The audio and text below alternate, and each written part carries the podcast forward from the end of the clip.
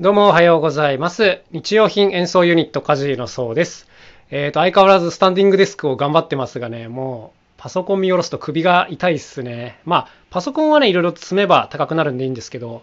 結構このね、スマホでなんかやるとき、こうやって例えばラジオ収録するときとか、意外とね、高さを出すのがちょっと面倒なんですよ。立ってやってるんですけども、今まで持ってた三脚っていうのがね、だいたい1メートルぐらいまでの高さしか出ないんで、どうしてもこうちょっと下向きになるじゃないですか。で、下向きになるとね、喋りのトーンが落ちちゃうんで、ちょっとこれ良くねえなと思って、いろいろやってるんですけど、今はあの、マイクスタンドにつけるタイプのスマホホルダーを使ってます。ちょっと分かりづらいですよね。あのね、マイクの持ち手みたいなとこあるじゃないですか。ちょっと細長い。あれとスマホのホルダーをつなげるアタッチメントっていうのが売ってて、で、まあこれにつないで、えっ、と、マイクスタンドにセットしてやってるという感じですね。高さがね、めっちゃ出せるんですげえ便利ですよ。はい。ということで、まあ、今後はこんな調子でいってみようかなというところです。はい。で、今日はね、何かというと、えっ、と、事後の話という、こういうちょっといかがわしいテーマでいってみようかなと思うんですけども、あ、大丈夫です。あの、全然いかがしくないです。えっ、とですね、これを撮ってるのは、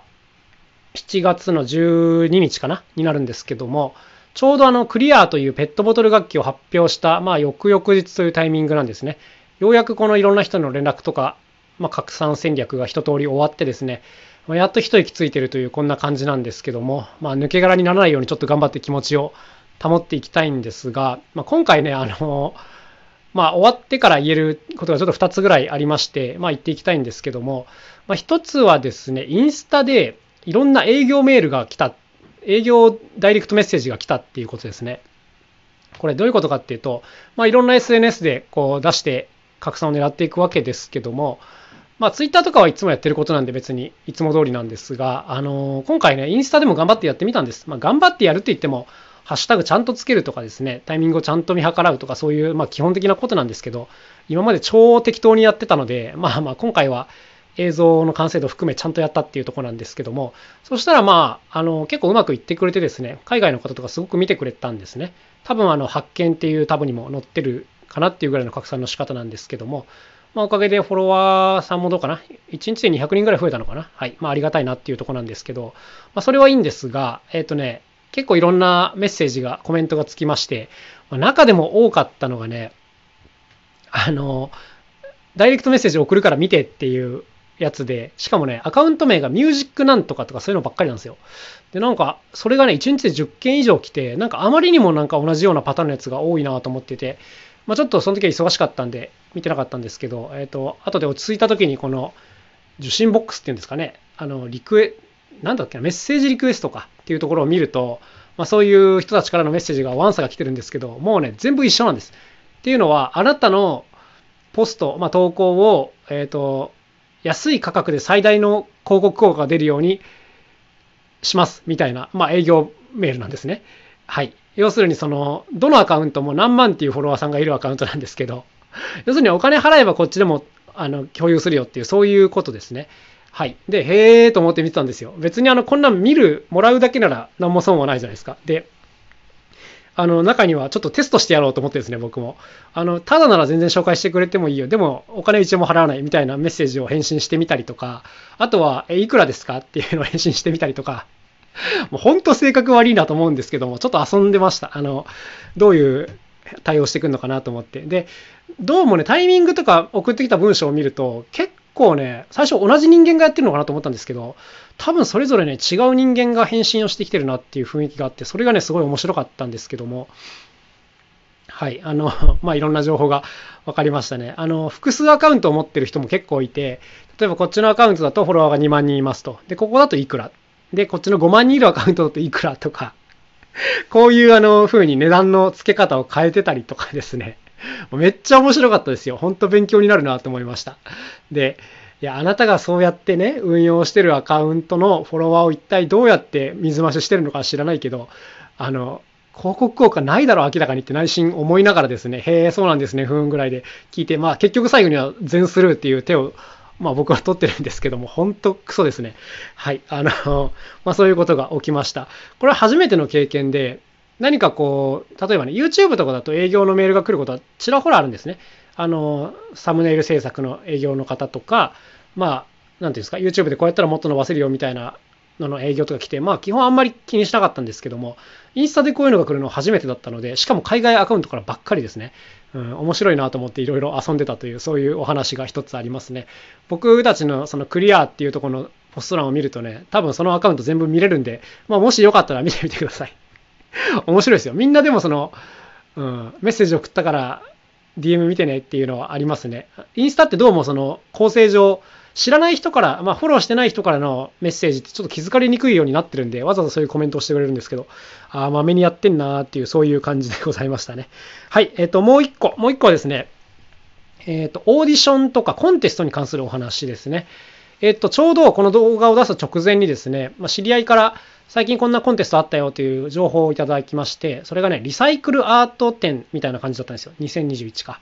はい、要するにもう名前の通り、リサイクルグッズで作った、まあ、アート作品のコンテストという感じで、あ、こんなん今回のにぴったりじゃんと思って応募しようと思って要項を見てたらですね、未発表のものに限るっていう、まあ、こういう文章があったんです。で、もうクリアを出しちゃってますから、出しちゃってますっていうか、情報を知ったのを出す前だったんですけども、もう出すことは決まっていたわけですから、あの、ああ、残念だなと思ったんですけど、まあまあ、あの、一応出すことにしました。あの、もうこっちで公開してますよっていう文章を添えた上で出すことにしました。もう受賞しないのは分かりきっているんですが、一応この審査員というか、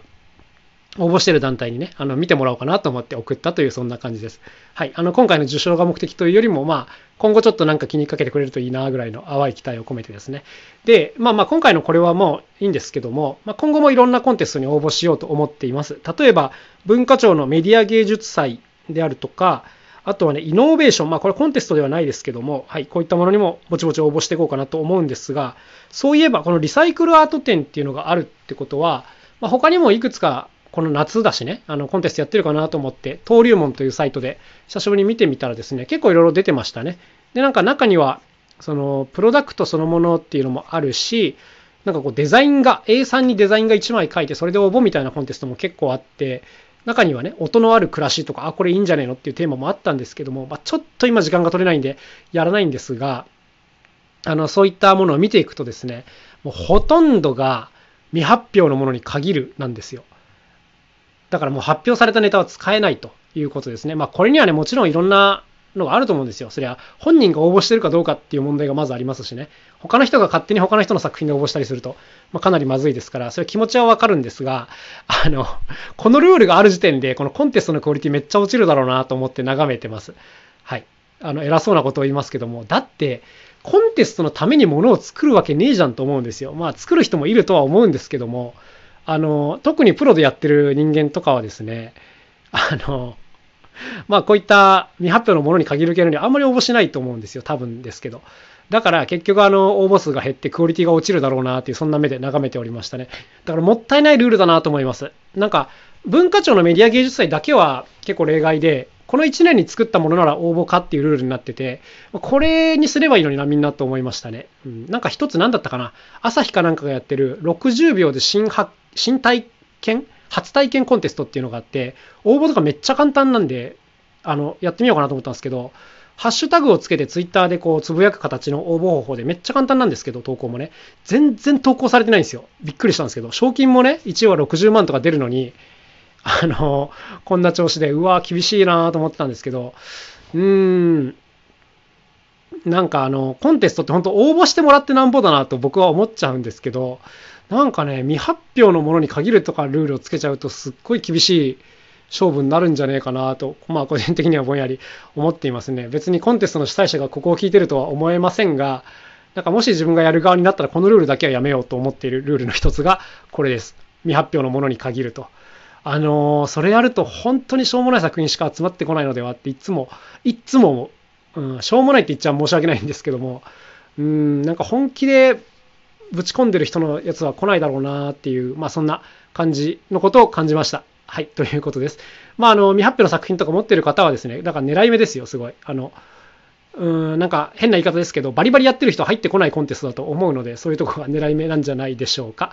ということで、まあ今日はですね、事後の話ということで、まあインスタのメッセージと、あとはこういったコンテストについてちょっと思うことを述べてみました。本当偉そうなことばっかり言ってますね。すいません。はい。というわけで今日も一日頑張ってやっていこうと思います。それではまた明日お会いしましょう。さようなら。カジのそうでした。